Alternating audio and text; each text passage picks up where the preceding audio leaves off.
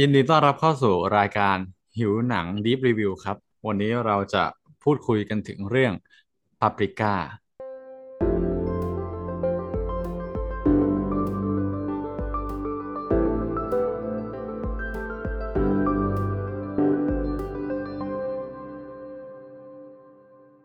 โอเค กลับมากับรายการหิวหนัง Deep Review นะครับ วันนี้อยู่กับพวกเราสี่คนครับ ผมโอเล่ครับแทงค่ะ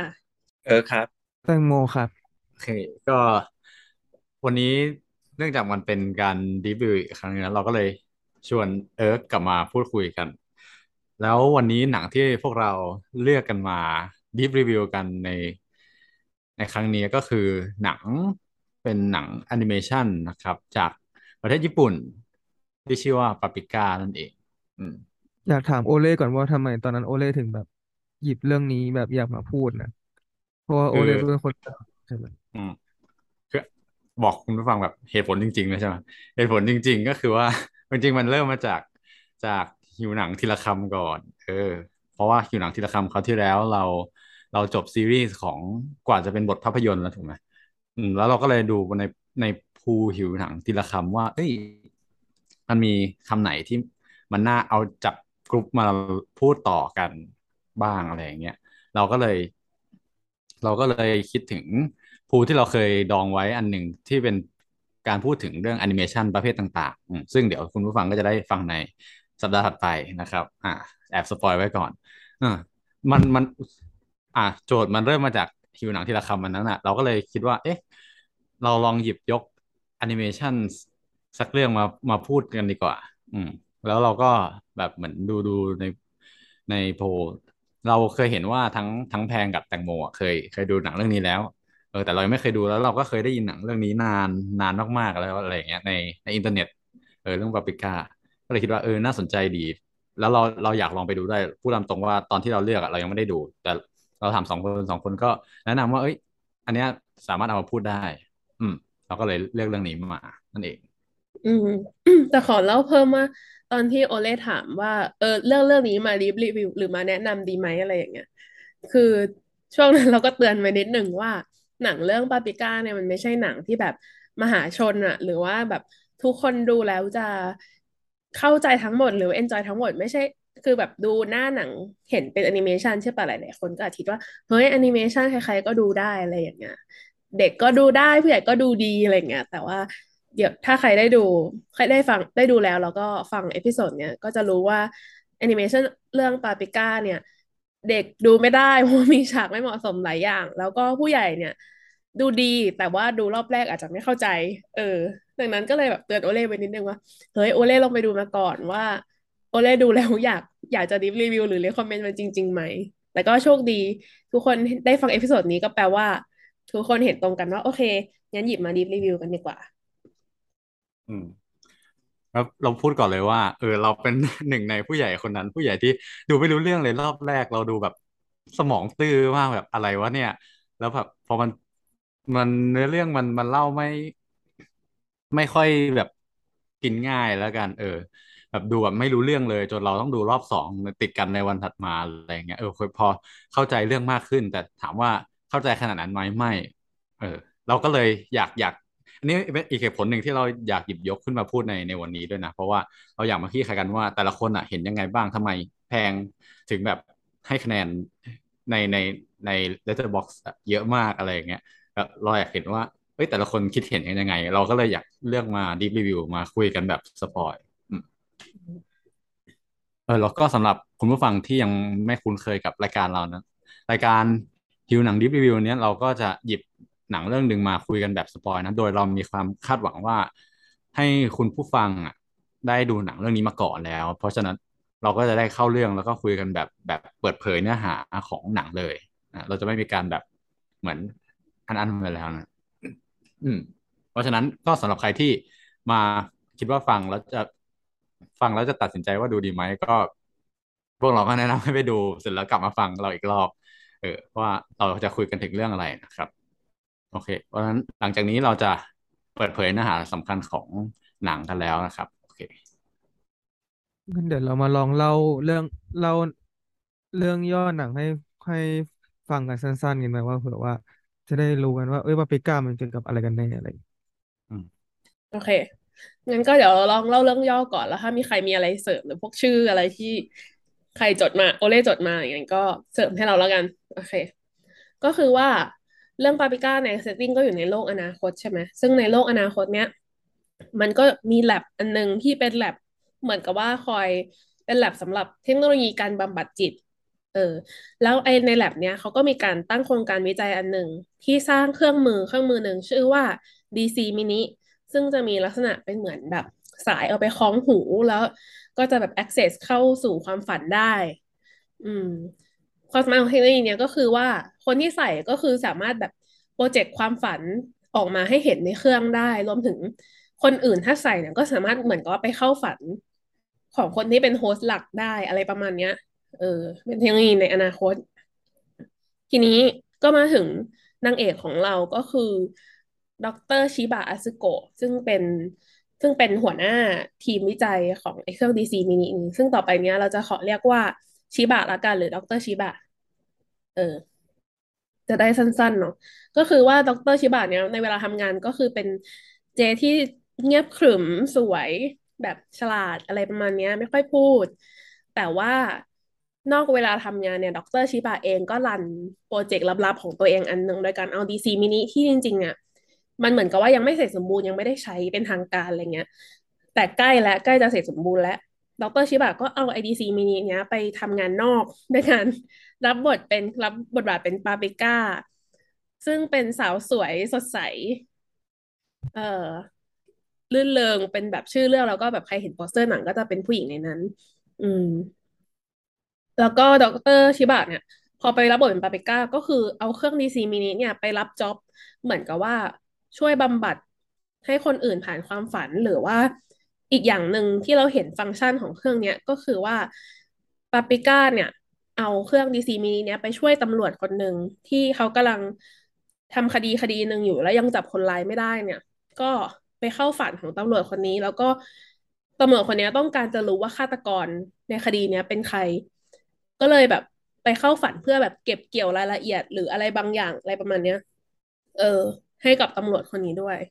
อืม เราก็จะรู้ว่าอ๋ออีตำรวจคนนี้เป็นลูกค้าของปาปิก้า มันมันมันกลับมานี่ก่อนบ้างมันมี คนจากในในบริษัทโทรตามว่าว่ามีคนแอบเอาดีซีมินิ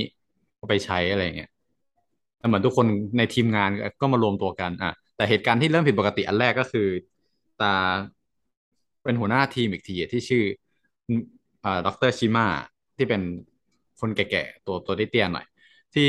อ่อระหว่างที่เขาคุยกันเรื่องของไอ้เครื่องดีซีมิถูกขโมยไป อีดรชิมาอยู่ดีก็พูดกลอนอะไรขึ้นมาก็ไม่รู้แล้วอยู่ดีก็ วิ่งวิ่งหนีแล้วก็กระโดดออกนอกหน้าต่างไปเลยอะไรเงี้ยเอออืก็มทำให้แบบตกมาจากชั้นสองเกือบตายอย่างนี้อืมซึ่งในระหว่างเนี้ยหนังมันก็จะฉายภาพ เออเป็นเหมือนกับว่าดรชิมาเนี่ย ตอนที่คุยอยู่เองอะ ก็เหมือนกับว่าในฝันของดรชิมาเนี่ย มีขบวนพาเหรดอะไรสักอย่างที่มีทั้งตู้เย็นมีหุ่นตุ๊กตา มีอะไรมากมายอยู่เต็มไปหมดเลยกำลังเดินไปแบบ มีความสุขแล้วดรชิมาก็เป็น center ของ parade นั้น แล้วดรชิมาเองก็เหมือนกับว่า เหมือนกับว่าฝันแล้วละเมออะแล้วอยู่ดีๆ เดินไปตามในฝัน แต่ความเป็นจริงตัวเองก็วิ่งกระโดดออกไปด้วย ก็เลยทำให้กระโดดทะลุหน้าต่างออกมาตกตึกแต่ยังไม่ตายนะทุกคน อืม แล้วก็จะได้รู้ว่ามีดรชิมาแล้วก็ในทีมของแลบวิจัยเองก็จะมีอีกตัวละครหนึ่งที่เป็น เราก็จะรู้ว่าเป็นอัจฉริยะที่เป็นคนคิดไอ DC Mini มาเนี่ยแหละ ก็จะแบบเป็นคนที่ตัวอ้วนๆหน่อย อืม ไม่หน่อยจริงๆก็คืออ้วนมาก เขามีชื่อว่าโอเล่ชื่อว่าโทคิตะ ทีนี้สืบไปสืบมาก็ได้รู้ใช่ปะว่า จริง ๆ แล้วคนร้ายที่อยู่เบื้องหลังการขโมย DC Mini ไปก็อาจจะเป็นลูกน้องเก่าของโทคิตะที่เป็นคนที่ช่วยวิจัยพัฒนา DC Mini มาอีกทีหนึ่งอะชื่ออะไรนะ ชื่อฮิมุโระเอ๊ะเขาบอกเขาบอกอืมในหนังเขาบอก background คนนี้ป่ะนะหรือว่าเขาแค่บอกว่าเคยร่วมงานแต่อยู่ดีก็หายไปเลยใช่ไหมใช่ใช่แล้วก็ตอนที่มันก็มีตอนที่ไปแบบค้นอพาร์ตเมนต์ของฮิมุโระอะฮิมุโรก็จะดูเป็นดูมีความหมกมุ่นบางอย่างแล้ว ที่บ้านก็ดูมีความแค้นไอโทคิตะบางอย่าง ก็เลยสันนิษฐานกันว่า อีตาคนนี้นี่แหละที่เป็นคนขโมยเครื่อง DC Mini ไป ระหว่างนี้ก็มีหลายคนที่เกิดเหตุการณ์คล้ายๆไอ้ด็อกเตอร์ชิม่านะก็คือว่าอย่างนางเอกของเราก็ ระหว่างเดินเดินไปอยู่ดีๆ ก็เหมือนกับว่าเข้าไปอยู่ในความฝันของตัวเอง แล้วก็ จะออกจะเข้าไปตามอีคนนี้ใช่ไหมที่มันแฝงตัวเป็นเป็นตุ๊กตาญี่ปุ่น พอกระโดดข้ามรั้วไปในความฝันปรากฏว่าในความเป็นจริง ก็กระโดดข้ามรั้วคอนโดไปด้วยเกือบตก แต่ว่าดีที่ถูกช่วยไว้โดย เอ่อเป็นคนในแลบอีกคนหนึ่งที่ชื่อว่า โอโอซานายโอซานาย อันนี้เราเลยเหมือนเหมือนเหมือนเหมือนอาจารย์ที่แบบ ถามนักเรียนอาตอจารบย์คีย์เวิร์ดเว้นว่างให้นักเรียนตอบเออเออคือเราเป็นวันคนนี้ชื่อว่าจำชื่อไม่ค่อยได้ แล้วเราเป็นนักเรียนโอเค แล้วแบบพอมันเป็นญี่ปุ่นอะอืมเราก็เลยแบบยิ่งจำชื่อยากไปอีกใช่ไงใช่แต่ว่าตอนดูหนังเรื่องนี้เราก็เราก็จำชื่อแบบไม่ได้เลยมันแบบ อันนี้แหละต้องมานั่งพอมานั่งพอมานั่งอ่านเรื่องย่อเราก็จำไม่ได้อยู่ดีเหมือนกัน คือเราจนต้องจดออกมาว่าโอเค คนนี้คือคนนี้คนนี้คือคนนี้ แต่แล้วพว่าอเวหน้าลาอ่านมันเรื่องจำย่อยากไล่ไป อือืมมอ่านเรื่องย่อไปก็ต้องมาแมทช์กับที่เขียนไว้ อ๋อ อันนี้คือตาคนนี้นี่เองอะไรเงี้ย อืมอืมอืมซึ่งนั่นแหละทุกคนในหนังมันก็จะเป็นเนี่ยเป็นถ้าเล่าเร็วๆกว่านี้ก็คือว่ามันก็จะเป็นเรื่องของการที่อยู่ดีๆ ความวิกฤตของโลกก็คือเหมือนกับว่าความฝันมันจะเริ่มมากลืนกินผสมปนเปกับความเป็นจริงเนาะ หลายๆคนทำให้ชีวิตทุกคนในโลกเริ่มจะมีปัญหา เริ่มจะแบบว่า เกิดการครองโลกเกิดขึ้น แล้วทีมของดรชิบะเนี่ย หรือก็คือปาปิก้าเนี่ย ก็ต้องทำงานทั้งในแง่ของเอ่อความจริงและความฝันในการสืบหาคนร้าย แล้วก็ช่วยเหลือคนต่างๆ ในในโลกใบนี้ แล้วก็มารู้ที่หลังว่าตอนสุดท้ายตัวร้ายที่แท้จริงนะก็คือ ท่านประธานที่นั่งเก้าอี้รถเข็นที่เราเห็นมาตลอดเป็นประธานของ เหมือนเป็นประธานหัวหน้าของทุกอย่างของแลบไอ้บำบัดอะไรประมาณนี้เลยอะที่มีความคิดจะของโลก แล้วก็ระหว่างนี้ก็จะมีเส้นเรื่องรองของตำรวจที่เราเล่าตอนแรกว่าเขาหาคนร้าย แล้วตำรวจคนนี้เองก็เป็นคนรักหนัง อย่างไม่รู้ตัวมาก่อนจริงๆตอนแรกบอกว่าไม่ชอบหนัง แต่ว่าไปมาในฝันเนี่ยรู้ว่าอ๋อจริง ๆ เป็นคนรักหนังเคยทำหนังมาก่อน แล้วก็ เออเหมือนมีเพื่อนคนหนึ่งที่ทำหนังมาด้วยกัน แล้วก็ไปทำหนัง แต่ว่าสุดท้ายก็ไม่แน่ใจว่าตัวคนคนนั้นเนี่ย คือเขาเองหรือเปล่าอะไรเงี้ยเออก็เป็นเส้นเรื่องรองเออคือตอนตอนดูอะ ก็ยังสงสัยอยู่ว่าไอ้สรุปแล้วปรากฏการณ์ที่เกิดขึ้นแบบขบวนพาเหรดที่ที่อยู่ในความฝันแบบ การที่ความฝันมันเริ่มกลืนกินความเป็นจริงของแต่ละคนมากขึ้นเรื่อยๆอะมันเกิดจากแบบ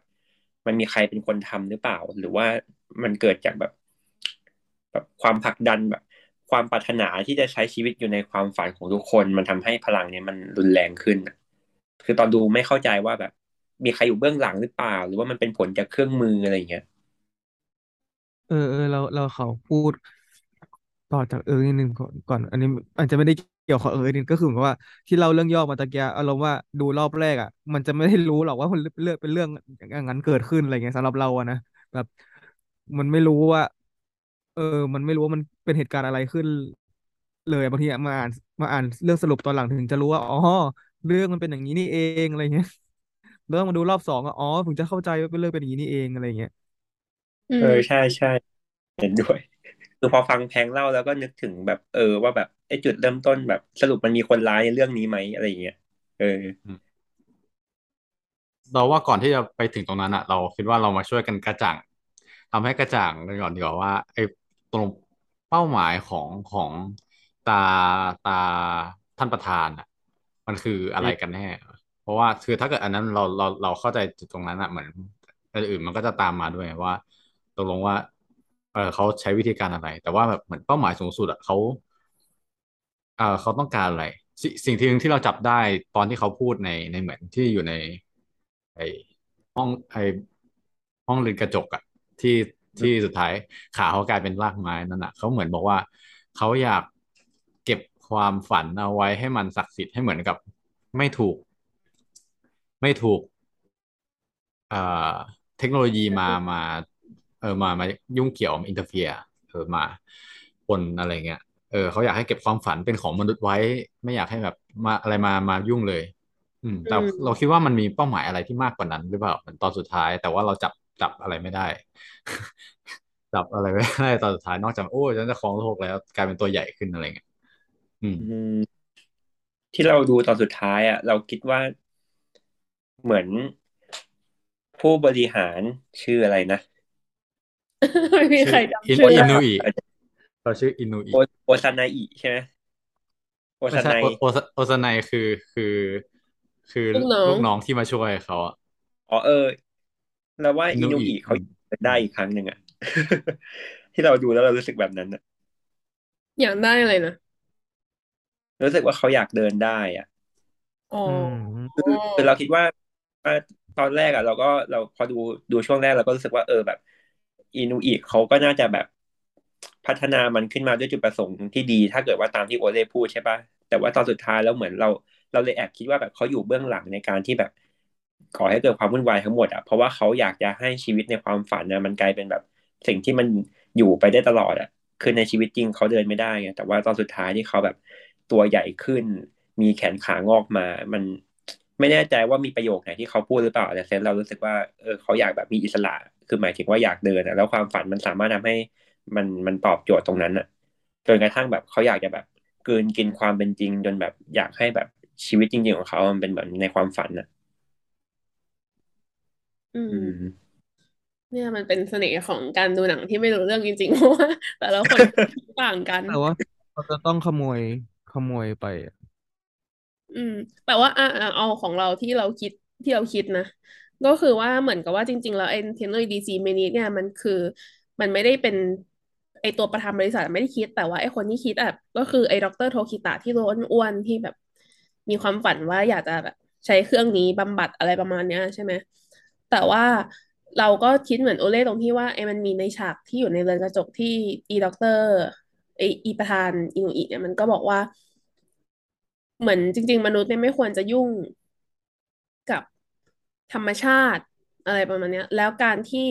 เข้าไปล่วงล้ำความฝัน ซึ่งเป็นสิ่งศักดิ์สิทธิ์ของความเป็นมนุษย์เนี่ยมันคือการล้ำเส้นและของมนุษย์ ดังนั้นเนี่ยเราก็เลยจากความตีความของเรานะก็คือว่า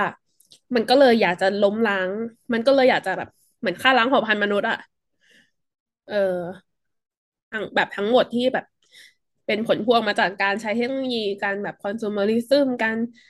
เขาเรียกว่าอะไรอะการใช้วิทยาศาสตร์เข้ามาก้าวล้ำธรรมชาติอะไรประมาณเนี้ยเออ ก็เลยอยากจะล้างทั้งหมดเลยด้วยการที่เอาเครื่อง ADC mini นี่แหละมาทำให้มันคลิปหายกันหมดอะเออประมาณนี้นี่ที่เราคิดเครื่องแล้วเซตซีโร่ก็คือเออป้องกันเซมนุษซิย์โร่โลก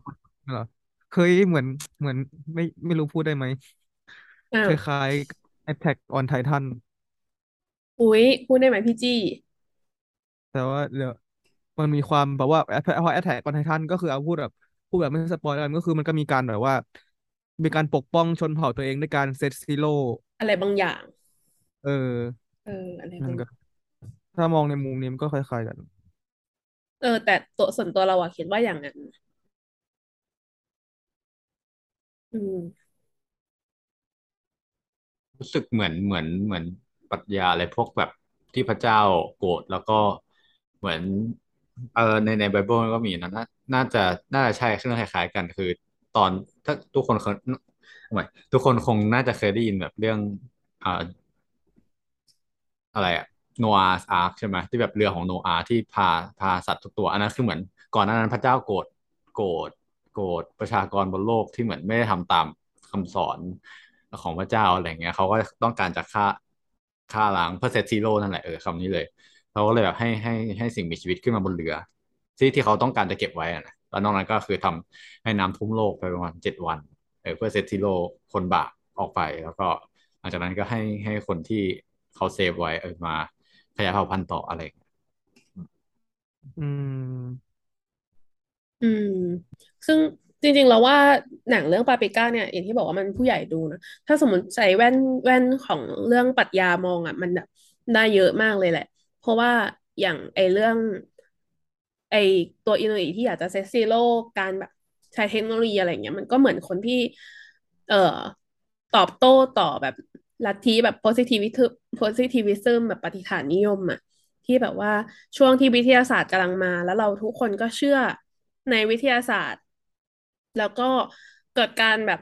ประดิษฐกรรมอะไรมากมาย เกิดยุคปฏิวัติอุตสาหกรรมอะไรมากมาย แล้วก็เทคโนโลยีก็เริ่มเข้ามาเกินกินผู้คนอะไรเงี้ยอืม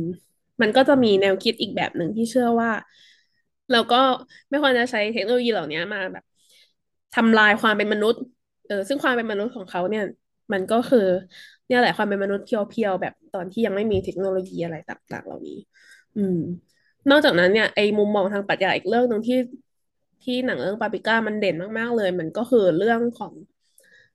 ไอ้พวกแนวคิด psychoanalysis ของของซิกมันด์ ฟรอยด์ใช่ปะที่หลาย ๆ คนถ้าเคยเรียนจิตวิทยามา ก็จะเคยได้ยิน เอ่อชื่อของหมอจิตแพทย์คนนี้ซิกมันฟรอยด์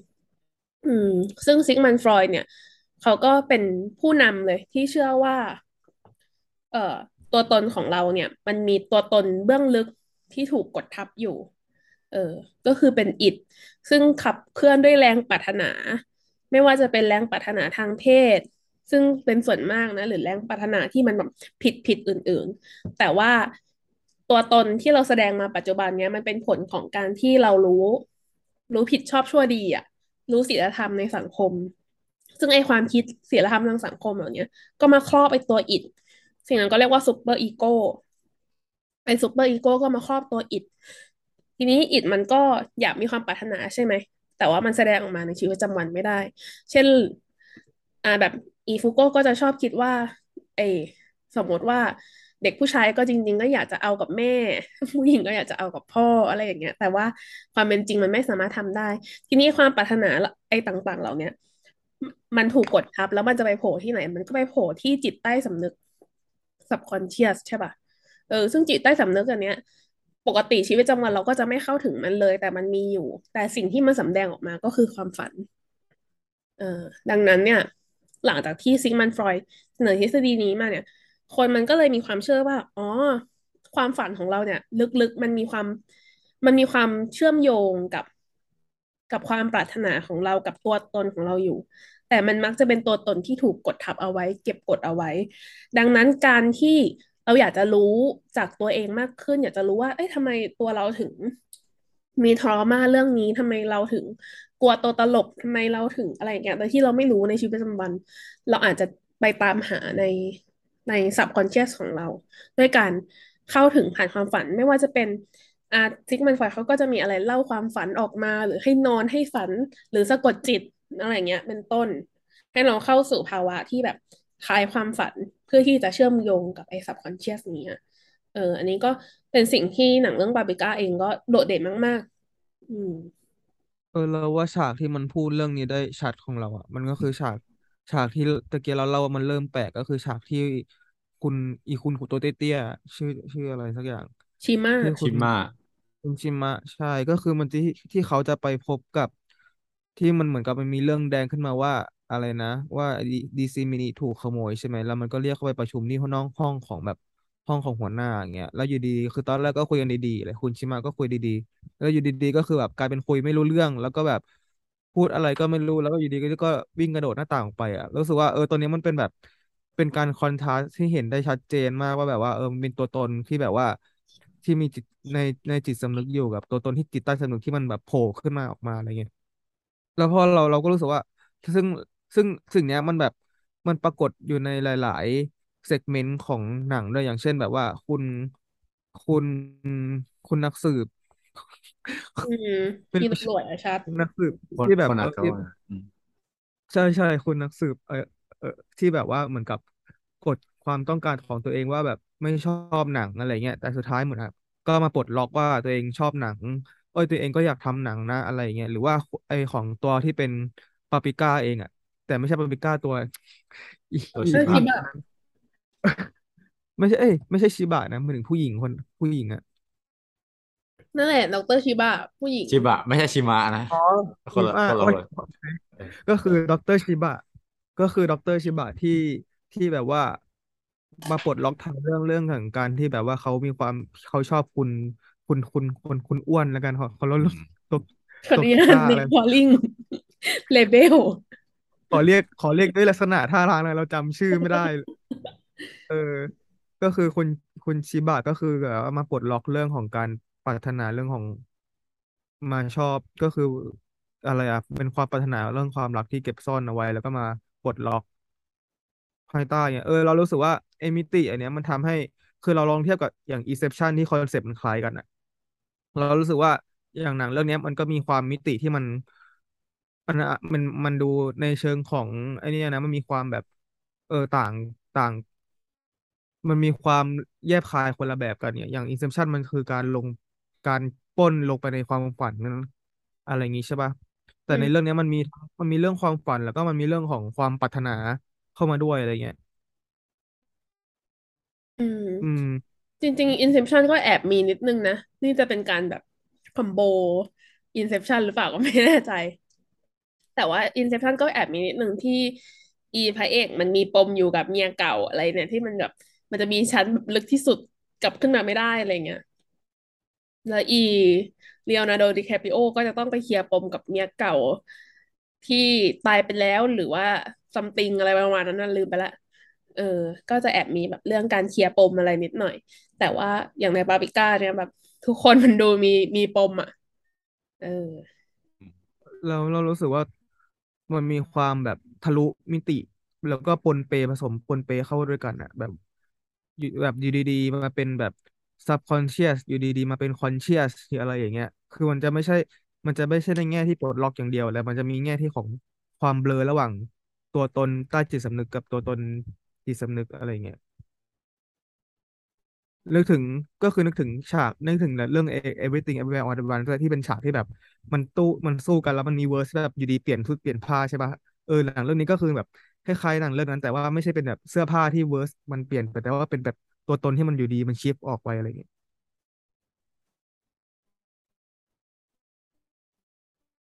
อืมวันนี้เอิร์กมีอะไรเสริมได้ง่ายจิตวิทยาป่ะจิตคือคือเราอะคิดว่า นิยามของความฝันในปัจจุบันน่ะมันมีรากแก่นมาจากฟรอยด์มาก ๆ คือ เราเชื่อว่าการฝันมันเป็นการเข้าไปสำรวจเบื้องลึกภายในจิตใจตัวเองอะ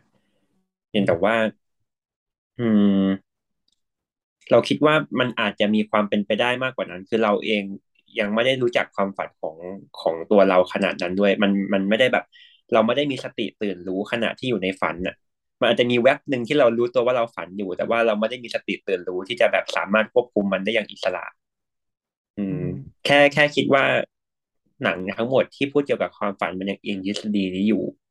แต่คิดว่าจริงๆ ถ้าถ้ามันมีแบบทฤษฎีใหม่ มันน่าจะเปิดความเป็นไปได้อีกเยอะในในแนวหนังอะ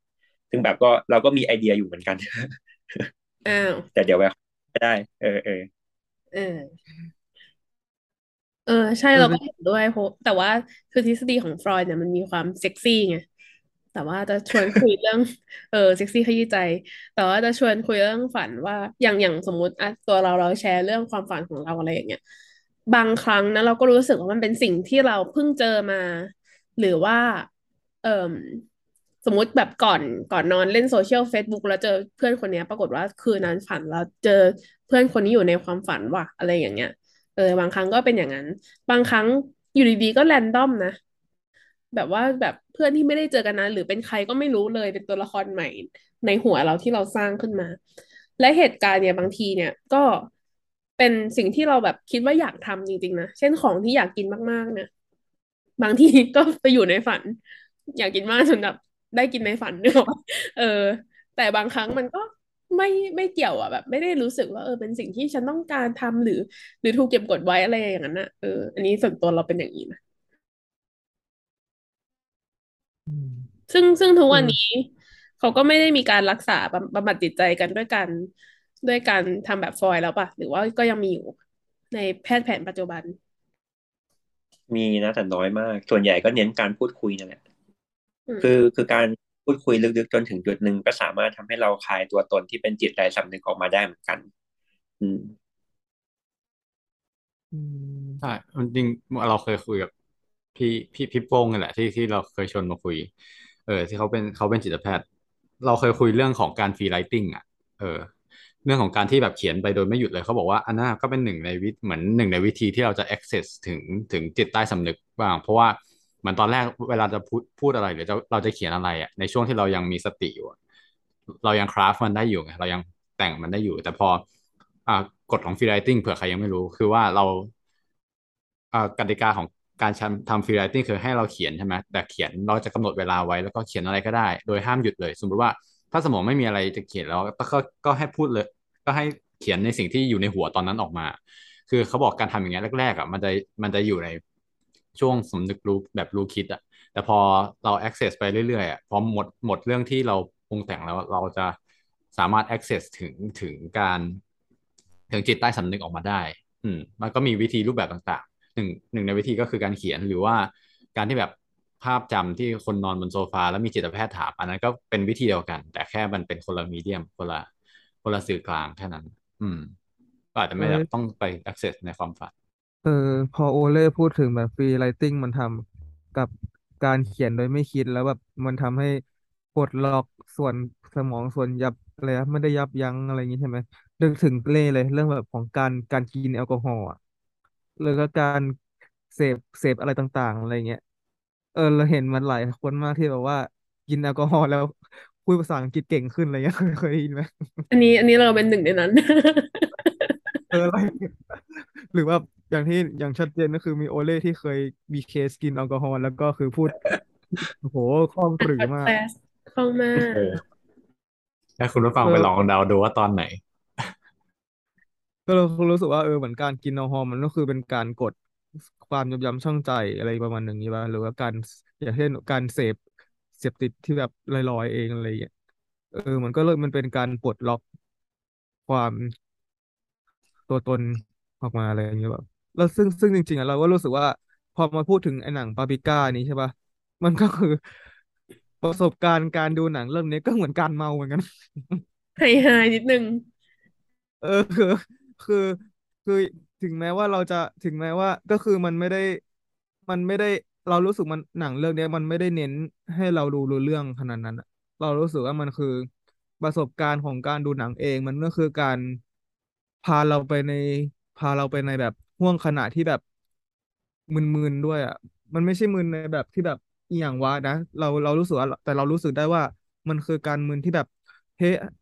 แบบเอ๊ะฝันหรืออะไรหรือความจริงหรืออะไรของมันอะไรอย่างเงี้ยอืคือม มันหนังคือหนังเรื่องนี้เราไม่ได้รู้สึกว่ามันแบบมันมึนไอ้เชิงแบบไม่รู้เรื่องมึงมึงอีอย่างนี้ แต่แต่แบบแบบมัน มันมันแบบมันมีความที่เรารู้สึกได้อะเออ รู้สึกกับมันได้อะแต่แบบมันไม่ได้รับรู้ แบบติมันไม่ได้รู้รู้ตัวร้อยเปอร์เซ็นต์ขนาดนั้นว่ามันเกิดอะไรขึ้นอยู่อะไรอย่างเงี้ยอืม ซึ่งซึ่งมันเหมือนกับบางทีเหมือนเราฝันเหมือนกันนะบางทีฝันแล้วเราแบบเคยเคยฝันกันแล้วนึกแบบ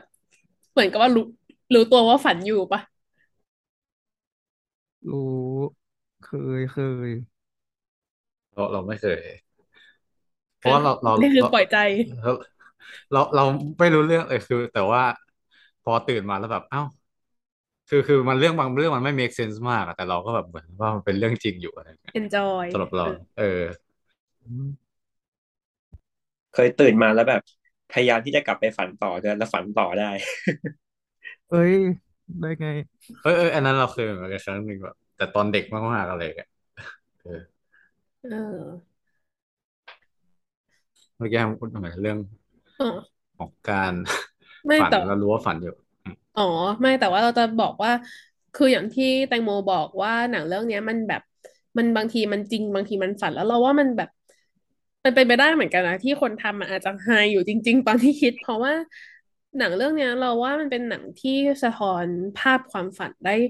ส่วนตัวเราว่าตรงกับความเป็นจริง ค่อนข้างแบบใกล้เคียงกับความเป็นจริง ที่เราฝันค่อนข้างมาก อืมมากที่สุดเรื่องหนึ่งเลยที่ทำเกี่ยวกับความฝันอะไรเงี้ยเพราะว่า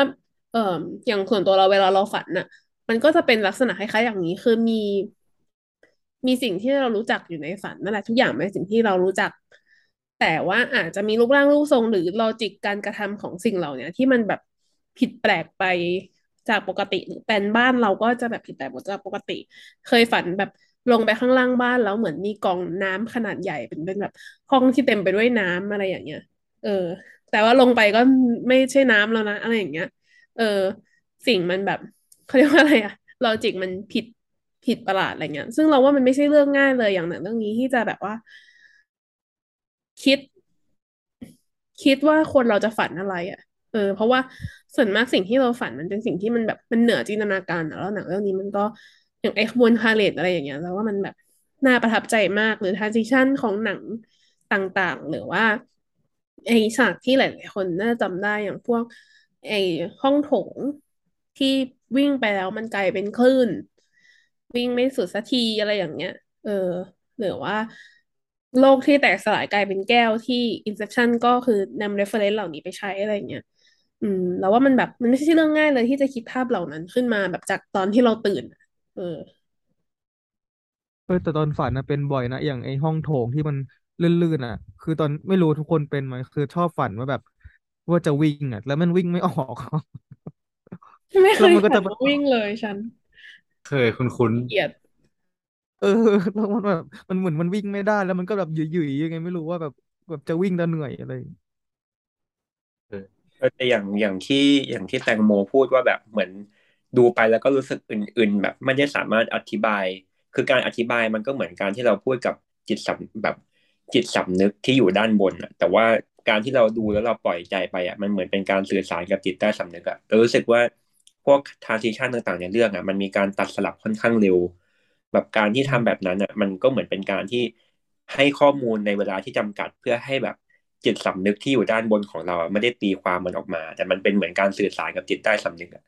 คือมันก็มีทฤษฎีอะไรแบบนี้เหมือนกันที่เขาใช้ในการโฆษณาที่แบบมีแบบตัดภาพขึ้นมาแค่เสี้ยววิเพื่อสื่อสารกับจิตใต้สำนึกทำให้เราจำได้โดยที่เราไม่รู้ตัวอะไรเงี้ย ใช่เลยใช่เลยอืมอันนี้แบบทฤษฎีฟอยล์มากไอ้พวกแบบอืมที่เชื่อว่าสมมติอยากให้กินโค้กใช่ปะก็สมมติฉายหนังเรื่องอื่นไปแบบว่า มีเสี้ยววิที่เราดูไม่ออกแล้วก็แบบฉายภาพโค้กออกมา เขาก็มีความเชื่อว่าถ้าทำแบบเนี้ยมันจะแบบไปสื่อสารกับจิตใต้สำนึกของเราให้อุ้ยอยู่ดีๆเรานึกถึงโค้กอยากกินโค้กอืมอะไรอย่างเงี้ยเออรวมถึงแบบอย่างที่ เออบอกเลย ไอ้พวกหนังแบบหนัง surrealism ที่ทีนี้ก็ทำด้วยปรัชญาเดียวกันแบบมาจากฟรอยด์ต้องการจะสื่อสารกับเอ่อ จิตใต้สำนึกเนี่ยก็มีวิธีการแบบตัดเร็วๆ หรือเอาภาพที่ไม่เข้าใจมาต่อๆกันอะไรอย่างเงี้ยเช่นหนังที่เราแบบพูดถึงบ่อย Un Chien Andalou เงี้ยเออที่มีฉากที่อยู่ดีๆก็ไปกรีดตาคนกรีดดวงตาคนออกมากลายเป็นวุ้นอะไรอย่างเงี้ยเออเป็นแบบภาพที่ไม่เข้าใจ logic แต่ว่ามันทำงานอะไรบางอย่างอะแล้วเขาเชื่อว่าไอสิ่งที่มันทำงานอะไรบางอย่างมันทำอยู่กับจิตใต้สำนึกเออหรือมีรูปร่างรูปทรงที่แบบ สามเหลี่ยมสี่เหลี่ยม ไอ้ด็อกเตอร์คาเลกูล่าอะไรอย่างเงี้ยเอ๊ะชื่อนี้ปะวะ เออ ที่มันแบบว่า เป็นหนังที่แบบมีรูปทรงสามเหลี่ยมสี่เหลี่ยมขาวดำฉูดฉาดอะไรแบบเนี้ย เป็นแบบไม่เข้าใจแต่ใช้พวกรูปร่างรูปทรงในการสื่อกับจิตใต้สำนึกพวกเนี้ยก็มีเหมือนกันอืมคาลิการีสิดรคาลิการี The Cabinet of ดรคาลิการีเองก็เป็นแบบ ทรงๆนี้แบบว่าสื่อสารกับจิตใต้สำนึกอืม อืม ถ้าอย่างในหนังเรื่องนี้นี่มีอย่างคิดว่ามีมีฉากไหนที่มันแบบเออสื่อสารกับจิตใต้สำนึกเราบ้างไหมมันสื่อสารกับจิตใต้สำนึกของคนดูอะหมายถึงว่าเอาที่ส่วนตัวแต่ละคนรู้สึกว่าแบบ มันมันแบบ attract เราก็ได้แต่แบบ เราก็ไม่รู้นะมันรู้สึกแล้วมันคืออะไร แต่แบบ เรารู้สึกว่ามันแบบเป็นภาพจำเราอะไรอย่างเงี้ย ส่วนตัวสิ่งหนึ่งที่เราว่าเรารู้สึกเราเราว่ามันรับมาจากไอ้พวกหนังที่เราพูดว่า เอ่มหนัง surrealism อย่างเงี้ยส่วนหนึ่งก็คือสีสันที่ฉูดฉาดของปาปิก้าของหนังเรื่องเนี้ย แล้วสีมันจะมีความแบบ ให้ให้ feel แบบสำหรับเรานะ ให้ feel แบบ grotesque อะให้ feel แบบว่า มันไม่ได้สวยแบบผ่อนคลายอะนึกออกไหมมันสวยแบบ น่าขยะแขยงนิดๆแบบสีแบบแดงเขียวแบบตัดกันแบบ ออกแบบน่าเกลียดนิดๆแต่ก็สวยนึกออกไหมเออ เป็นเป็นความ aesthetic ที่อธิบายยาก แต่ว่าสำหรับเราว่าสีสันที่ฉูดฉาดเอ่อทำงาน แล้วก็อีกอย่างหนึ่งที่ทำงานก็คือเพลง เพลงของเรื่องนี้มันจะแบบว่าเป็นเสียงสูงๆแบบ ring ring อะไรอย่างเงี้ยตลอดเวลา เออเหมือนมาก เออ แล้วมันฟังแล้วมันจะแบบมีความแบบ เออ มีความไม่เข้าใจอะกูไม่เข้าใจแต่ว่าแต่ว่า เหมือนหัวมันจะอะไรบางอย่างอะไรอย่างเงี้ยอธิบายไม่ถูกคำถามมันคือที่ที่มันสื่อสารกับเราเหรอใช่ไหมหรือว่าคือเราไม่จำได้ยังอ่า โอ้ถ้าเกิดจำไม่ผิดตาคือของเราเป็นเป็นแบบในแง่ลบแต่ มันมีฉากหนึ่งที่แบบเรารู้สึกตอนดูแล้วเราจะอ้วกออกมา ก็คือฉากตอนที่แบบโอซานายจับจับปาปิก้าขึ้นมา แล้วเขาเอามือทาบลงไปใช่ปะแล้วแบบกรีดเหมือนกรีดผิวออกมา แล้วก็เอาตัวตัวของชิบะที่อยู่ข้างในร่างของปาปิก้าออกมา คือนั้นแบบตอนที่เราดูอย่างที่บอกว่าเราดูรอบแรกเราดูไม่รู้เรื่องเลย แต่ว่าคือเหมือนปล่อยปล่อยลอยแล้วมันปล่อยฝัน แต่ว่ามันมีฉากนี้ที่แบบสะดุดขึ้นมาแล้วก็แบบ ฮ้ยรู้สึกแบบกระอักกระอ่วนมากตอนที่ดู ซึ่งเราก็เขาเราก็รู้ว่าแบบมันเขาตั้งใจ ให้มันเกิดขึ้นอย่างนั้นอยู่แล้ว เพราะว่าเรื่องของเหตุการณ์อะไรต่างๆด้วยถึงวิชวลหรือภาพที่มันสื่อออกมา มันมีความแบบ มันมีความแบบหยิ่มันมีความน่ากลัวมันมีความแบบชวนชวนชวนอ้วกอยู่อะไรอย่างเงี้ยมีความประหลาด ซึ่งมันก็แบบเหมือนดึงเราออก ดึงเรากลับมาจากช่วงที่ลอยๆแบบ โอ้ โหแบบให้เหมือนให้มีสติคิดขึ้นมาอีกทีหนึงอืมของเราเป็นฉากนั้น เอออืเสริมนิดนึงก็มคือว่าไอ้พวกแบบฉากแบบความรุนแรงอะไรเงี้ยมันก็เหมือนเหมือนอันเชน a ารูเหมือนกัน ก็คือเป็นทฤษฎีของหนัง surrealism ที่ต้องการจะสื่อสารกับ subconscious เพราะว่าเขาเชื่อว่าไหนๆไอ้จิตใต้สำนึกมันเป็นสิ่งที่เราไม่สามารถแสดงมาในชีวิตประจำวันได้ใช่ไหมดังนั้นส่วนมากไอ้พวกเรื่องอะไรเงี้ยก็จะเป็นหนึ่งก็คือเรื่องเซ็กส์อย่างที่สองก็คือเนี่ยแหละเรื่อง ความรุนแรงกับร่างกายหรืออะไรบางอย่าง เช่นแบบ การกรีดตาหรือฉากนี้ที่เอามือลงไปแล้วก็ทะลุตัวเข้าไปเลื้อยอยู่ภายใต้ผิวหนังอะไรอย่างเงี้ยเออผมก็เชื่อว่าอะไรแบบเนี้ย มันก็เป็นอิเลเมนต์ที่จะเชื่อมกับ subconscious อืม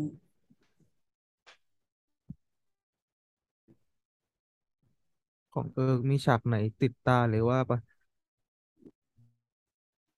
นะมีของเรามีฉากไหน เราอะติดใจตาตัวตัวรูปปั้นหุ่นผู้หญิงที่ผมสั้นอะอ๋อตุ๊กตาญี่ปุ่นใช่ไหมเออหน้ามันหลอนมากเลย แล้วมันก็รู้สึกว่าแบบโดนหลอกหลอนกับไอ้ตัวนั้นตลอดเวลา อืมใช่ อืมใครแบบกลัวตุ๊กตาแบบห้องหุ่นอะไรอย่างเงี้ย ดูเรื่องเนี้ยอาจจะแบบกลัวนิดนึงอะเพราะว่าชอบมีแบบฉากตุ๊กตาแล้วหันหน้ามาแล้วก็หัวเราะแบบเฮ้อะไรอย่างเงี้ยเออ เออ เราก็รู้นึกออกอะเออว่ามันเราก็หล่อนะนึกเหมือนกัน อืม แล้วของแตงโมมีปะจริงจริง ๆ มีมันมีมันมีสองอันที่รู้สึกว่าแบบรู้สึกมันสื่อสารส่วนตัวกับเรา อันแรกก็คือ ฉากที่มันจะฉากที่เขาเรียกว่าแบบว่า เหมือนมันไปในฝันใช่ป่ะแล้วมันเห็นตุ๊กตาอยู่ข้างหน้าอะไรเงี้ยแล้วมันพยายามจะปีนข้ามรั้วแล้วปรากฏว่า อยู่ดีมันไม่ใช่รั้วแต่มันเป็นระเบียงที่เขาก็จะโดดออกไปอะไรเงี้ยอันนี้อาจจะมันอาจจะทำมันสื่อสารกับเรา เพราะว่าเรารู้สึกว่าเราแบบ เราเคยฝันอย่างนั้นอะ เออ อะไรอย่างเงี้ยที่แบบว่าเหมือนอยู่ดีๆฉากมันก็เปลี่ยนแล้ว แล้วอยู่ดีโลกมันก็แบบหยุยลงไป อะ เราก็เลยรู้สึกว่าแบบมันมันสื่อมันแบบรู้สึกส่วนตัวอะไรเงี้ยแล้วก็ส่วนฉากที่รู้สึกว่า มัน attract เรามากก็คือเรารู้สึกว่า opening อะ opening sequence อะ ที่แบบว่ามันจะอยู่ดีที่มันจะมีการแบบอยู่ดีตัดตัดฉับตัดแบบ มันมีเทคนิคในการตัดต่ออะไรบางอย่างที่เราเราไม่แน่ใจมันเรียกว่าอะไรเลยแต่แบบว่า เหมือนมันมันมีความเป็นปาปริก้าอยู่เรื่อยๆแต่ว่าเขาเปลี่ยนเปลี่ยนที่เปลี่ยนทางไปเรื่อยๆแล้วก็มันมีฉากที่ชอบมากๆก็คือที่เป็นแบบกระจก ที่อยู่ดีๆคุยอยู่ในบาร์ใช่ป่ะแล้วมีผู้ชายเข้ามาแล้วว่าเขาก็อีปาปริก้าก็คือคุยกับผู้ชายแล้ว แต่ละในแต่ละซี่กระจกอะหน้าเขาค่อยๆกราเดียนอารมณ์ออกไปอะไรเงี้ยแบบเหม็นเหม็นขึ้นอืมเรื่อยใช่ใช่ๆ เออ ก็รู้สึกว่ามันเป็นฉากที่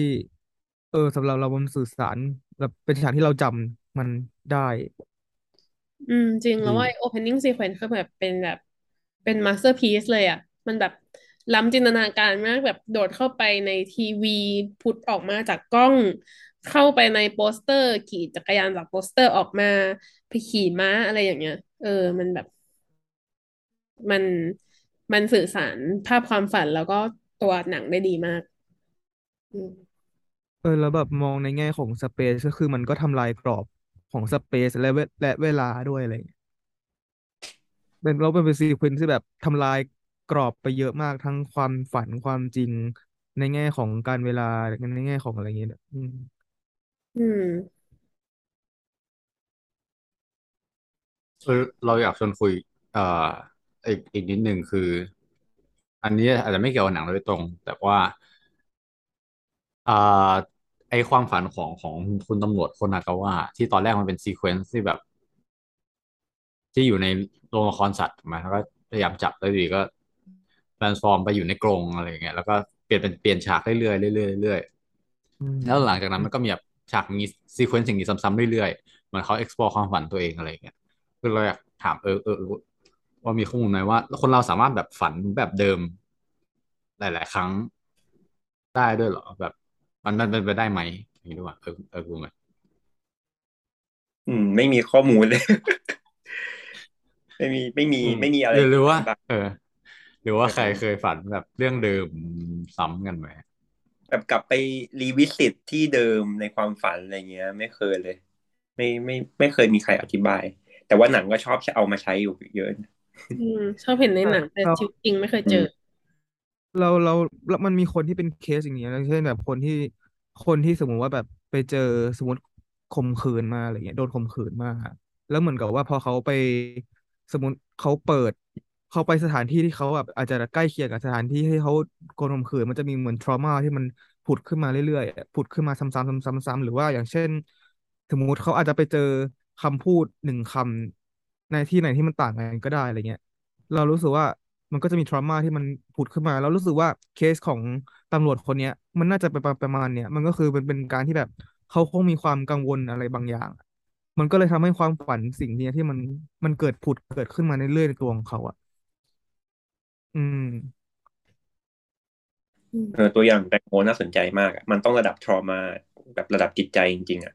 แต่นึกนึกในแง่บวกไม่ออกเอออย่างถ้าถ้าเป็น Inception ก็เล่นลักษณะเดียวกัน คือแบบกลับไปรีวิสิตฉากที่แบบเมียจะกระโดดตึกอะไรเงี้ยมันต้องมีความทรมาความเจ็บปวดที่มันทำให้ฝังจำอะ อืมถ้าเราอิงว่าแบบคนเรามักจะจำแบบจำเรื่องเจ็บปวดได้มากกว่าเรื่องที่มีความสุขอะอืม แต่เออแต่เหมือนแบบปาปริก้ามันก็ของฉากเขาเรียกว่าอะไรฉากที่เป็นละครสัตว์มันก็ไม่ได้แสดงให้เราเห็นชัดเจนเนาะว่าแบบว่าไอ้สิ่งนี้มันมาจากอะไรอะไรเงี้ยแต่มันมันจะรีซอฟแค่ แค่ที่ว่าเขาอยากเป็นหนังมากกว่า แบบอีกซีนหนึ่งมากกว่าเท่าที่เท่าที่เข้าใจใช่ป่ะอยากอืมเป็นคนทำหนังมั้ยอืม แล้วก็มีไอ้ซีนที่ถูกฆาตกรถูกยิง เอออืม เอ้ยตอนคว่านคนเขาเรียกว่าอะไรเหยื่อเขาถูกยิงยิงใครตายเออ ก็ตกลงแล้วตกลงแล้วไอฉากนี้มันคืออะไรนะคือตอนแรกเขาเห็นว่าอ๋อนี่มันคือเหตุการณ์ที่เขาเคยทำคดีแล้วเขาโซฟไม่ได้ แต่พอมาฉายตอนหลังเขาก็เห็นเป็นหน้าตัวเองที่ถูกยิงล้มลงไปในหนังมันเลยโซฟให้ปะไม่คือเหมือนกับว่าเป็นคดีที่เขากำลังทำอยู่ในตอนนั้นอะไรอย่างเงี้ย มันก็เลยมาปะปนด้วย อันนี้ที่เข้าใจนะอ๋อเพราะว่าเขาต้องการหาฆาตกรไงเอยฉากแรกที่เปิดมาของหนังที่อยู่ในโชว์ละครสัตว์มายากลอะไรก็แบบ เหมือนกับว่าเขาก็ไปแฝงตัวเพื่อหาฆาตกร แล้วก็มีสายเป็นคนนู้นคนนี้ที่มาบอกว่าฆาตกรคือคนหมอนั่นอะไรประมาณเนี้ยเออเหมือนเขาก็กำลังหมกมุ่นอยู่กับการหาฆาตกรคนนี้อะไรอย่างเงี้ยอืมอืมเออเราว่ามันอาจจะเป็นสองเรื่องที่มันปนเข้าหากันนะนะฝันความฝันเขาก็คือ ฝันของการที่เขาอยากอยากเป็นคนทำหนังอะไรอย่างเงี้ยกับงานที่เขาเครียดอยู่ แล้วสองอันเนี้ยมันก็เลยพัวพันกัน วิธีที่เขาฝันมันก็เลยแบบเป็นแบบเป็นซีนซีนที่เหมือนกับว่า ไปอยู่ในโรงละครสัตว์ แล้วก็ตามล่าผู้ร้ายแล้วก็อยู่ดีๆก็เปลี่ยนจากฉากปุ๊บมาเป็นอะไรนะ มาเป็นอะไรสักที่อะไรจำไม่ได้ แล้วก็แบบอืมก็มาที่หาเป็นผู้ร้ายอีหนักงอะไรเอออยากเอเป็นอทามีร์ความซาเป็นนเป็นหนังสปายอะไรอย่างเงี้ย อืม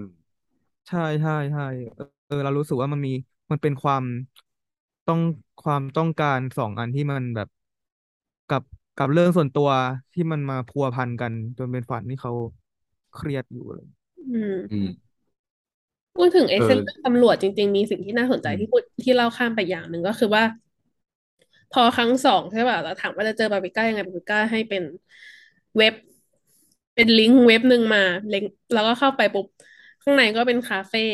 แล้วมันก็มีแบบ dialogue หนึ่งที่พูดใครจำไม่ได้ใครพูดว่า เหมือนความฝันมันก็เหมือนโลกอินเทอร์เน็ตเหมือนกันนะเออ อืม อันนี้ทั้งสองคุคณนเอ้ยทั้งสามคนคิดว่ายังไงบ้าง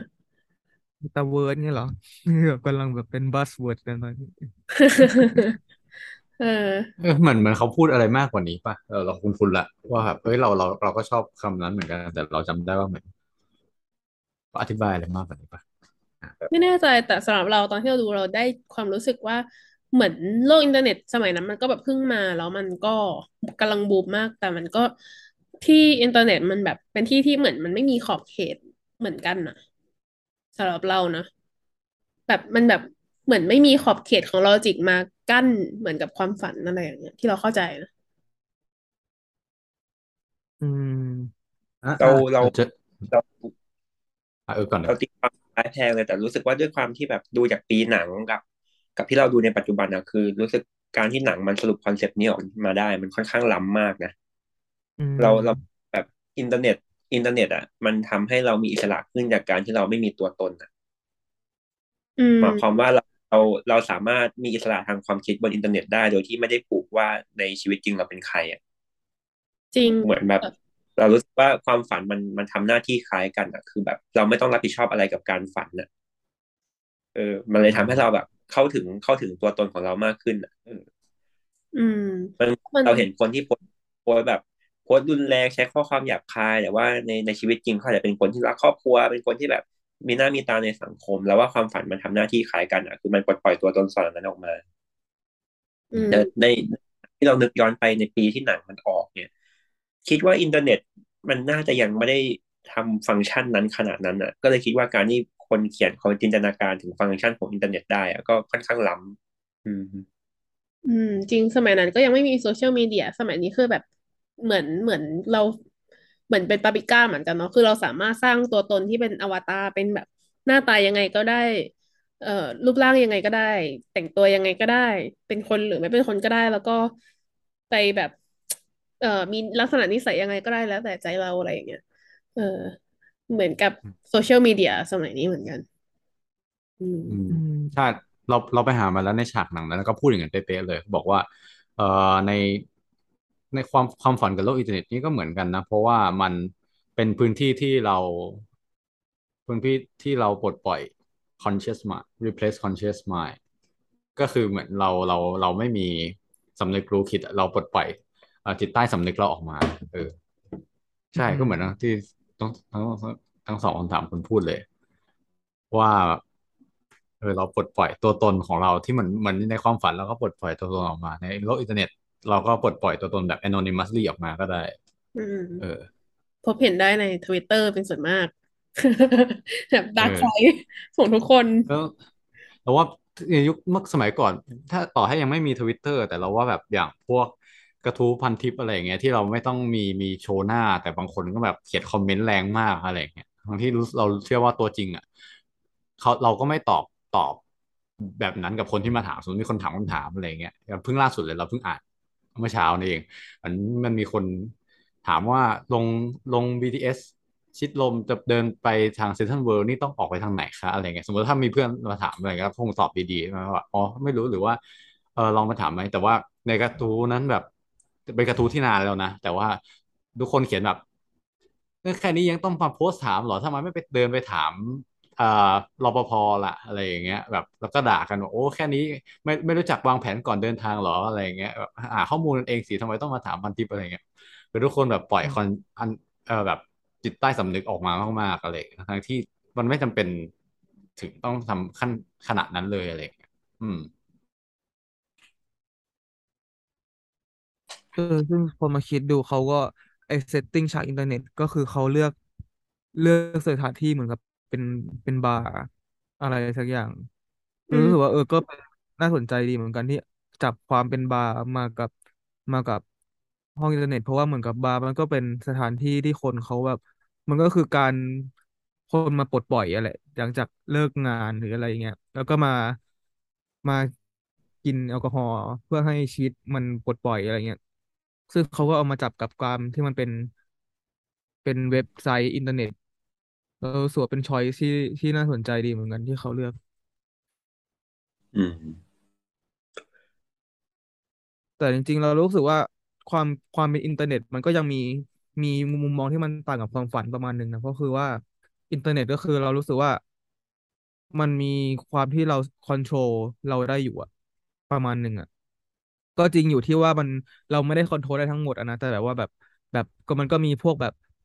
อัลกอริทึมอะไรสักอย่างที่มันอยู่เบื้องหลังของเราอะไรเงี้ยแต่เรารู้สึกความฝันเนี่ยมันมีความที่แบบ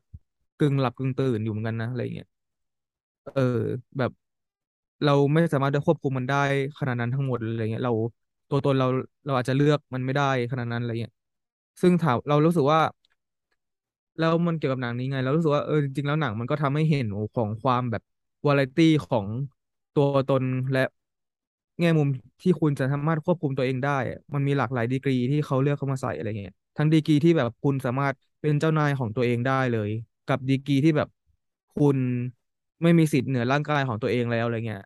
คุณแบบคุณ คุณอยู่ภายใต้อะไรบางอย่างอะไรอย่างเงี้ยกับดีกรีที่แบบว่า เออ คุณยังคอนโทรลอยู่ได้นะ แต่คุณก็อยู่ตกอยู่ภายใต้ อะไรบางอย่างอยู่อะไรอย่างนี้อืมอืมรวมถึงไอ้เรื่องจิตใต้สำนึกอะจริง ๆ ส่วนมากเวลาเราคุยกันหรือในสังคมวงกว้างที่คุยกันนะก็มักจะพูดถึงในแง่เนกาทีฟใช่ปะอย่างที่เราคุยกันไปว่าไอ้พวกจิตใต้สำนึกก็จะเป็นแบบสันดานดิบเป็นความชั่วช้าเป็นความปรารถนาทางเซ็กส์อะไรแบบเนี้ย แต่ว่าหนังเรื่องนี้ก็เหมือนหนังเรื่องอื่น ๆ เหมือนกันที่ พูดถึงเรื่องไอ้จิตใต้สำนึกอะไรอย่างเงี้ย มันก็พยายามที่จะบอกว่าจริง ๆ มันก็ก็คือมันก็ไม่ได้มีแต่ด้านนั้นเสมอไป มันก็มีแบบเรื่องของการค้นพบความหวัง ความรักความปรารถนาลึกๆที่มีอยู่อะไรอย่างเงี้ย มันก็ยังมีแบบเรียกว่าอะไรเป็นเหมือนแสงสว่างในปลายอุโมงค์อย่างนี้เหมือนกันที่แบบว่าจิตใต้สำนึกมันก็ไม่ได้จำเป็นต้องมีแต่ด้านความรุนแรงด้านความปรารถนาทางเพศอะไรอย่างนี้เสมอไปเอออย่างในเรื่องนี้ก็อีนางเอกก็แบบ ค้นพบความรักกับตาอ้วนใช่ไหมนักวิทยาศาสตร์อ้วนแล้วก็เอตานักสืบก็ค้นพบความผูกพันที่มีต่อการทำภาพยนตร์อะไรอย่างเงี้ยเป็นต้นอืมเออเราเออ คือไปอ่านแฟนเตอรี่มานี่คือแบบ เฮ้ยมองอีกมุมที่แบบ เฮ้ยได้ด้วยได้ด้วยเหรอก็คือแบบว่า ไม่อยากจะเชื่อว่ามุมนี้ก็น่าสนใจอะไรเงี้ยบอกว่าจริง ๆ แล้วอะมันเป็นทั้งหมดเนี่ยเป็นแผนการของอิตาอ้วนนี่แหละที่ประดิษฐ์เครื่องมือมาเพื่อให้คุณชิบะมาหลงรักอะไรเงี้ยโอ้แล้วก็แบบโอ้ my gosh เออมันก็มันก็มันก็ได้อยู่นะมันอะไรเงี้ยมันก็เป็นมุมมองที่น่าสนใจ เออ แต่ว่าเอออันเนี้ยเราจะไม่แน่ไม่ไม่แน่ใจว่ามันเป็นคนดูเขียนหรือว่าเป็นสัมภาษณ์ คนสร้างเลย แต่ว่าเหมือนเราก็เห็นด้วยตรงที่ว่าไอ้ข้อความเนี่ยเขาบอกว่าจริง ๆ แล้วชิบะ มันมีสัญญาณบอกว่าชิบะชอบมีหรือมีความรู้สึกที่ที่ให้ต่อคุณโตคิตะ คุณตาอ้วนเนี่ยตั้งตั้งแต่แรกอยู่แล้ว คือตรงที่ว่าคือไอ้ด็อกเตอร์ชิบะเขามีความเป็น professional สูงในการทำงานอะเขาจะไม่แสดงความรู้สึกอะไรอืมความ emotional ออกออกไปเลยเออเขาจะแบบทำงานทำงานแบบอยู่แต่ในงาน แต่ว่า ตัวตัวชิบะตอนที่มีอ่าตอนที่อยู่กับโทคิตะ เขาจะแสดงความรู้สึกออกไป แม้แม้ว่าจะเป็นแบบความรู้สึกโกรธก็ตาม อย่างเช่นโกรธที่แบบอีตัวตอนโทคิตะ เหมือนจะต้องต้องซ่อม DC Mini หรืออะไรสักอย่างที่แบบ เออ ที่เขาอยู่ในห้องแลบคนเดียว หรืออยู่ในอพาร์ตเมนต์ของของของเพื่อนเขาอะไรนั่นน่ะ เออ แต่ว่าเหมือนโกรธที่แบบไม่ไม่รู้จักตัวสักทีอะไรอย่างเงี้ย กับแต่แต่ตัวชิบะกับคนอื่นไม่ได้แสดง emotion อะไรของตัวเองออกไปเลย เพราะว่าเขามีความเป็น professional อยู่ อืม แต่แบบ แต่ระหว่างชิบะกับอ่าโทคิตะเขาชิบะได้แสดง emotion ออกไป โดยที่ไม่รู้ตัวแบบ ความโกรธความหงุดหงิดความอะไรต่าง ๆ อะไรเนี่ย อืม ซึ่งสุดท้ายก็มาคลายปมในความฝัน ที่อย่างที่ที่เราเห็นตอนจบ อืมอืม ในเรื่องของที่เราไปอ่านมาเรามีอีกเรื่องอีกอย่างหนึงที่น่าสนใจมาก แล้วก็เป็นสิ่งที่น่าเสียดายมาก ก็คือว่าตอนจบตอนสุดท้ายอะที่ปาปริก้าเขียนข้อความหาตำรวจโคนนากาวะใช่ไหมเขาบอกว่าเฮ้ยหนังเรื่องนั้นสนุกนะ ให้ไปดู มันคือชื่อเรื่องอะไรนะ เราจำไม่ได้ละเออ แต่ว่าคือมันเป็นหนังเรื่องนั้นอะ มันเป็นหนังที่ไม่มีอยู่จริง อืม เหมือนอะไรคิดคิดอะไรสักอย่างปอตเตอร์เป็นเด็กคืออะไร อืใช่เกี่ยวกับแบบมมันมันประมาณซัมเมอร์คิดอะไรสักอย่าง เออ แต่ว่าคือคือหนังเรื่องนั้นน่ะ เอ่อซาโตชิคงที่เป็นผู้กำกับหนังเรื่องเนี้ยเขาวางแผนไว้ว่าเขาจะทำให้เป็นหนังเรื่องสุดท้ายของเขาเออเหมือนเป็นภาพยนตร์สุดท้ายแบบผลงานสุดท้ายของเขาเออก่อนที่แบบจะลาวงการอะไรเงี้ยแต่ปรากฏว่าเขาเสียชีวิตก่อนในปีสองพันสิบจากมะเร็ง อืมก็เลยแบบหลังเรื่องนั้น มีมีแผนจะสร้างนะสุดท้ายก็ cancel ไปแล้วอือืมมก็ ไม่ได้สร้างอืมแต่เพราะว่าเพราะว่าก่อนจบมันจะมีแบบโปสเตอร์หนังต่างๆ ที่เขาเคยทำมาด้วยแบบ Perfect ใช่ Blue อะไรเงี้ยแบบแปะอยู่อ่านั่นด้วย คือแล้วแล้วแล้วหนังอันเนี้ยไอไอไอที่ปาปริก้าแนะนำให้ดูอะอันนั้นจะเป็นเรื่องสุดท้ายของเขาเออเออแต่ว่าเขาเขาเสียชีวิตลงก่อนแค่นั้นอืมอืน่าเสียดามยเออเราเคยดู เราเคยดูงานของซาโตชิก่อนหน้าก่อนเรื่องนี้เรื่องหนึ่งก็คือ พารอนพาราโนเอียเอเจนที่เราเคยดูแล้วรู้สึกว่าพอเราเทียบกับเรื่องเนี้ย เรื่องนี้ดูแบบสดใสไปเลยอะ คืออันนั้นเรื่องนั้นมันมัน คือเราอันนั้นมันเราดูไม่จบนะมันไม่มันไม่ใช่หนังมันเป็นเหมือนกับเป็นเป็นซีรีส์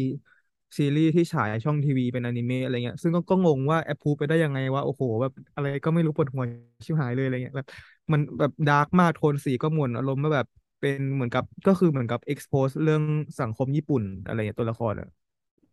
มันก็แต่สิ่งที่เราเห็นความเชื่อมโยงก็คือเหมือนกับของเรื่องนี้กับเรื่องนั้นที่เราดูนะมันก็คือความที่แบบเขาแบบ เรารู้สึกเหมือนกับการที่เขาขุดตัวตนของมนุษย์และความปรารถนาอะไรที่มันแบบแอบซ่อนเอาไว้อะเออมาบอกเล่าอย่างเงี้ยแล้วก็การวิธีการเล่าของเขาที่แบบว่า ที่มันแบบ วิธีการเล่าของเขาที่มันมีความแบบมีอารมณ์อะให้อารมณ์ที่ไม่ได้ resolve นะตอนนั้นนะแต่เหมือนกับมันไปเป็นตกตะกอนที่มันเรามามาตกตะกอนกันเองทีหลังอะไรเงี้ยอืเออม สิ่งงั้นเรามาพูดถึงซาโตชิคงกันเลยดีกว่า เพราะเพราะว่าอีกงานหนึ่งที่เราก็เคยดูของซาโตชิคงก่อนหน้านี้ก็คือ Perfect Blue ที่ที่เป็นผลงานดังของเขาเหมือนกันนะสร้างนานแล้วเหมือนกันปีที่เราเกิดหนึ่งเก้าเก้าเจ็ด ซึ่งไอ้ Perfect Blue เนี่ยมันก็จะเล่าเรื่องเรื่อง เหมือนเป็นไอดอลสาวชาวญี่ปุ่นคนหนึ่ง ที่กำลังมาแรง แล้วก็ดูเหมือนว่าจะมี stalker คนหนึ่งที่มาคอยติดตาม แล้วก็ก็เป็นค่อนข้างเป็น psychological thriller เป็นแบบว่าหนัง กระตุกขวัญเขาเรียกว่าอะไรหนังระทึกขวัญทางจิตวิทยาอะไรอย่างเงี้ย เพราะว่ามันก็จะมีทั้งไอตัวสตอกเกอร์ก็น่ากลัวจริง ๆ รวมถึงความพารานอยของตัวไอดอลสาว ที่รู้สึกว่ามีใครบางคนกำลังแบบคุกคามอะไรฉันอยู่ รวมถึงสังคมรอบข้างก็กำลังคุกคามฉันอยู่อะไรประมาณเนี้ย เออ ก็เป็นจริงก็ดูเรื่องนั้นแล้วก็รู้สึกว่าปาปริก้าเนี่ยก็มีเลเวลที่มีสดมีความสดใสขึ้นมา เพราะว่า Perfect Blue เนี่ยก็จะแบบดาร์กจัด คือซาโตชิคงเนี่ยก็คือเป็นราชาแอนิเมชันฝั่งญี่ปุ่นที่เป็นสายดาร์กเลย ก็จะมีคนหยิบเอาซาโตชิคงเนี่ยมาเปรียบเทียบกับฮายาโอะมิยาซากิของสตูดิโอจิบลิบ่อย เพราะว่าทั้งสองคนเนี่ยก็เป็นนักทำแอนิเมชันที่โด่งดังประสบความสำเร็จมาก ๆ ในญี่ปุ่นมีผลงานหลายเรื่องเนาะแล้วก็ประสบความสำเร็จไปทั่วโลก แต่ว่าในขณะที่ทางสตูดิโอเจบลิเนี่ยมันค่อนข้างเป็นแบบความอบอุ่นเป็นความรักในครอบครัว feel good เออฟีลกู๊ดเปรียบเทียบเป็นสตูหนังไทยก็ GDH อะไรแบบนั้น แต่สารยุคงนี่คือมาแบบดาร์กจัดทุกเรื่องเป็นอนิเมะเหมือนกัน แต่ว่าทุกเรื่องคือแทบจะแบบเด็กดูไม่ได้เลยอะไรอย่างเงี้ย ไม่แบบหดหูก็น้อยไปเลย หรือก็อย่างแบบปาปริก้านี่ถือว่าเป็นเลเวลเบาแหละเออ อืม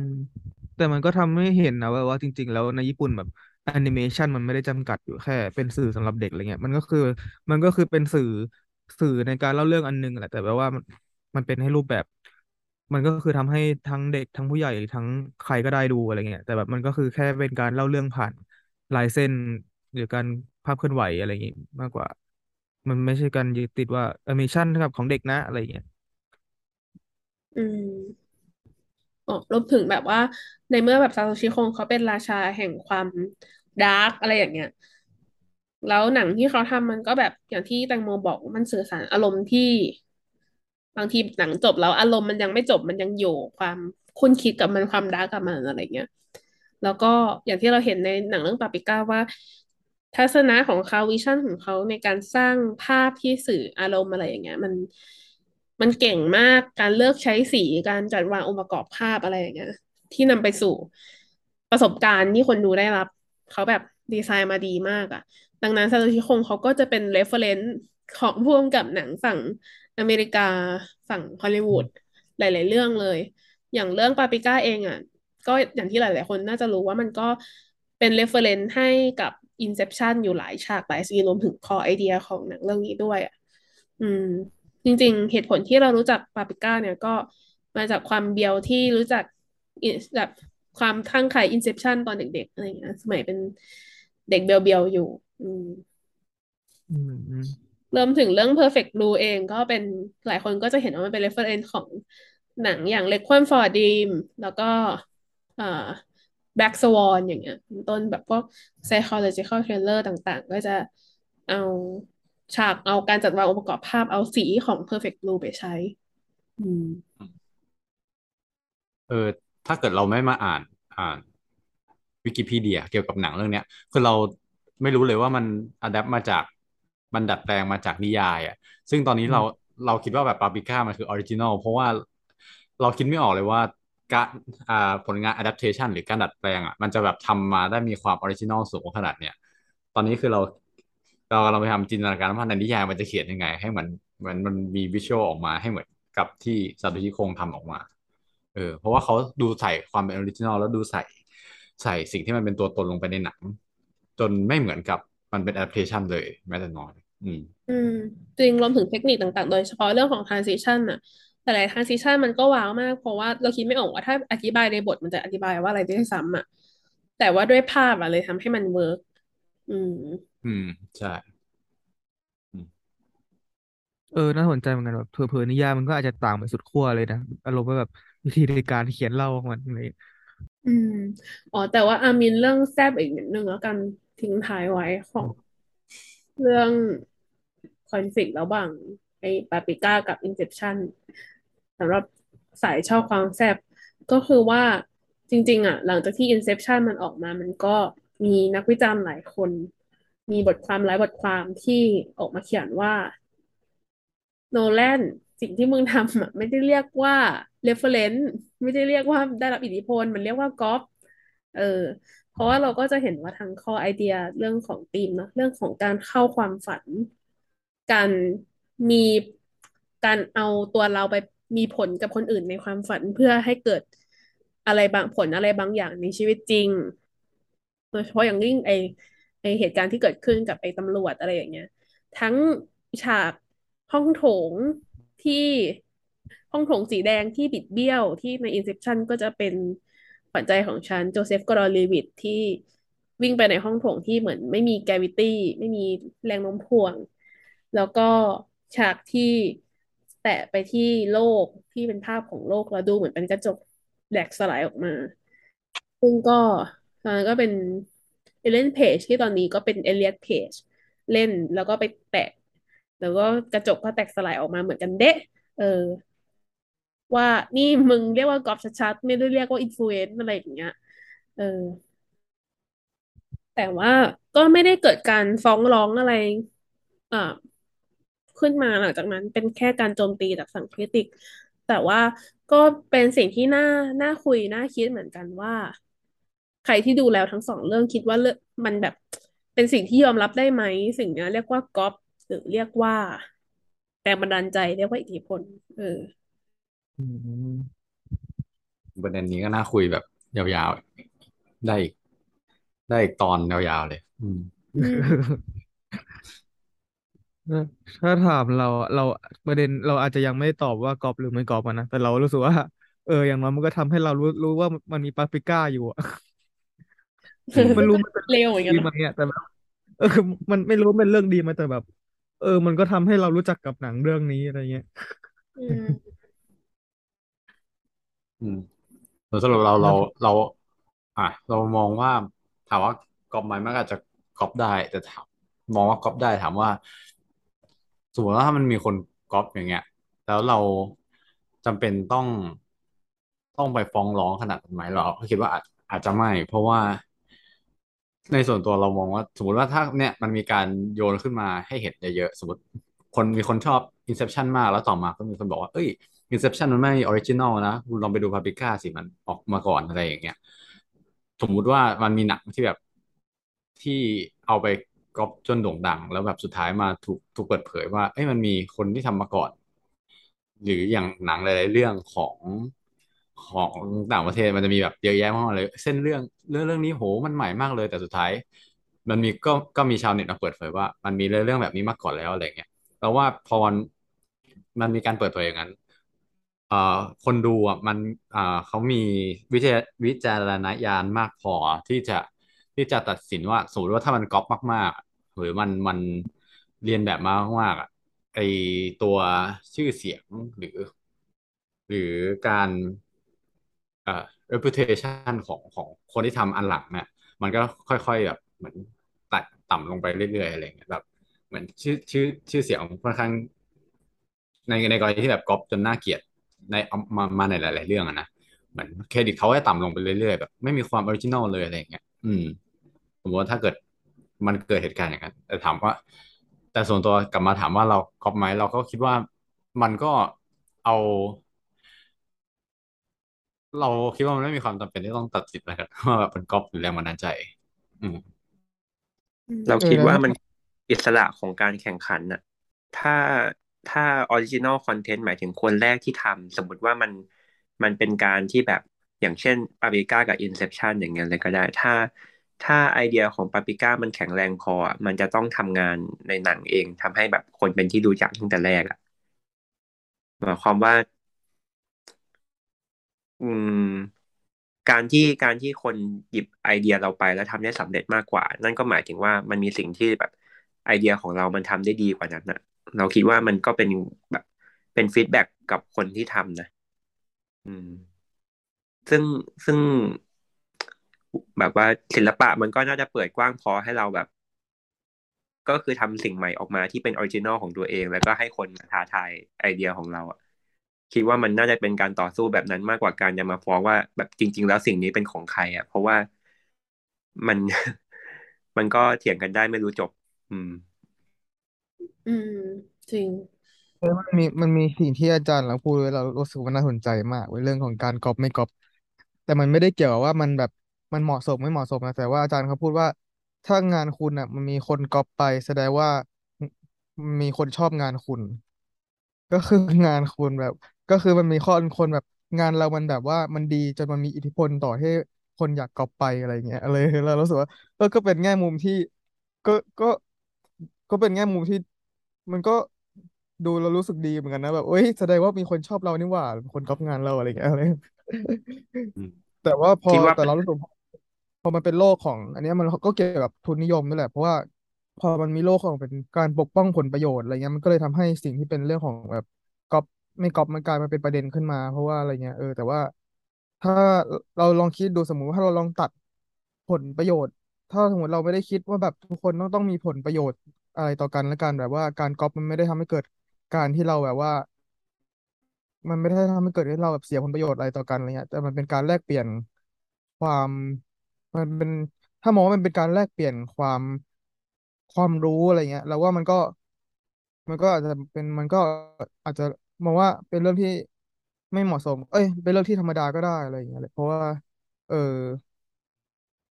แต่นั่นแหละ แล้วว่าเรื่องนี้ก็คุยกันอีกยาวอะไรอย่างเงี้ยอืม อืม ส่วนตัวเราก็จริงๆก็คิดคล้ายๆกันก็คือว่าถ้าเป็นเรื่องศิลปะ แล้วว่า ก๊อปไปมันก็ดีซะอีก แล้วก็จริงๆไอ้โนแลนมันก็ไม่ได้ก๊อปอะไรขนาดนั้นนะมันเหมือนไปเอาเส้นเรื่องไอ้ตำรวจไปขยาย แล้วก็ทำให้มันเป็นหนังชองจารกรรมมากขึ้นไปเน้นเรื่องของการ plant ไอเดียลงในความฝันคนอื่นอะไรอย่างเงี้ย มากขึ้น ซึ่งมันแบบแตกต่างออกไปโดยสิ้นเชิงกับตัว Paprika original แล้วที่สำคัญก็คือเรารู้สึกว่าปาปิก้ามันดีกว่าเยอะนะหมายถึงว่าพอมาดูเทียบกันสองเรื่องอะเราชอบปาปิก้ามากกว่าเยอะมันแบบ มันมีมิติ ลึกกว่า แล้วก็เรื่องของแบบ element ในหนัง มันก็ส่งเรื่องของความฝันมากกว่าเราเออแต่มันก็เป็นหนังคนละช่องกันโดยสิ้นเชิงอะเรื่องศิลปะแล้วว่ามันแบบ มันก็ไม่ได้ผิดขนาดนั้นมันก็ไม่ต้องตัดสินว่า influence หรือก๊อปอะนะแต่ว่าไอ้เรื่องนั่นแหละพอมันเป็นเรื่องแบบธุรกิจเชิงพาณิชย์อะไรเงี้ยมันเลยน่าจะแบบว่า เริ่มเริ่มแบบไม่โอเค เพราะว่าอ่าแบบว่า คุณก็ขายได้ตังค์เยอะอะไรเงี้ยอืมมันก็น่าจะมีความเฮิร์ตตรงนั้นอยู่ว่าแบบ เอาอืมมึงไม่ได้คิดเองทั้งหมด แต่มึงได้ตังค์เยอะจัง อะไรเงี้ย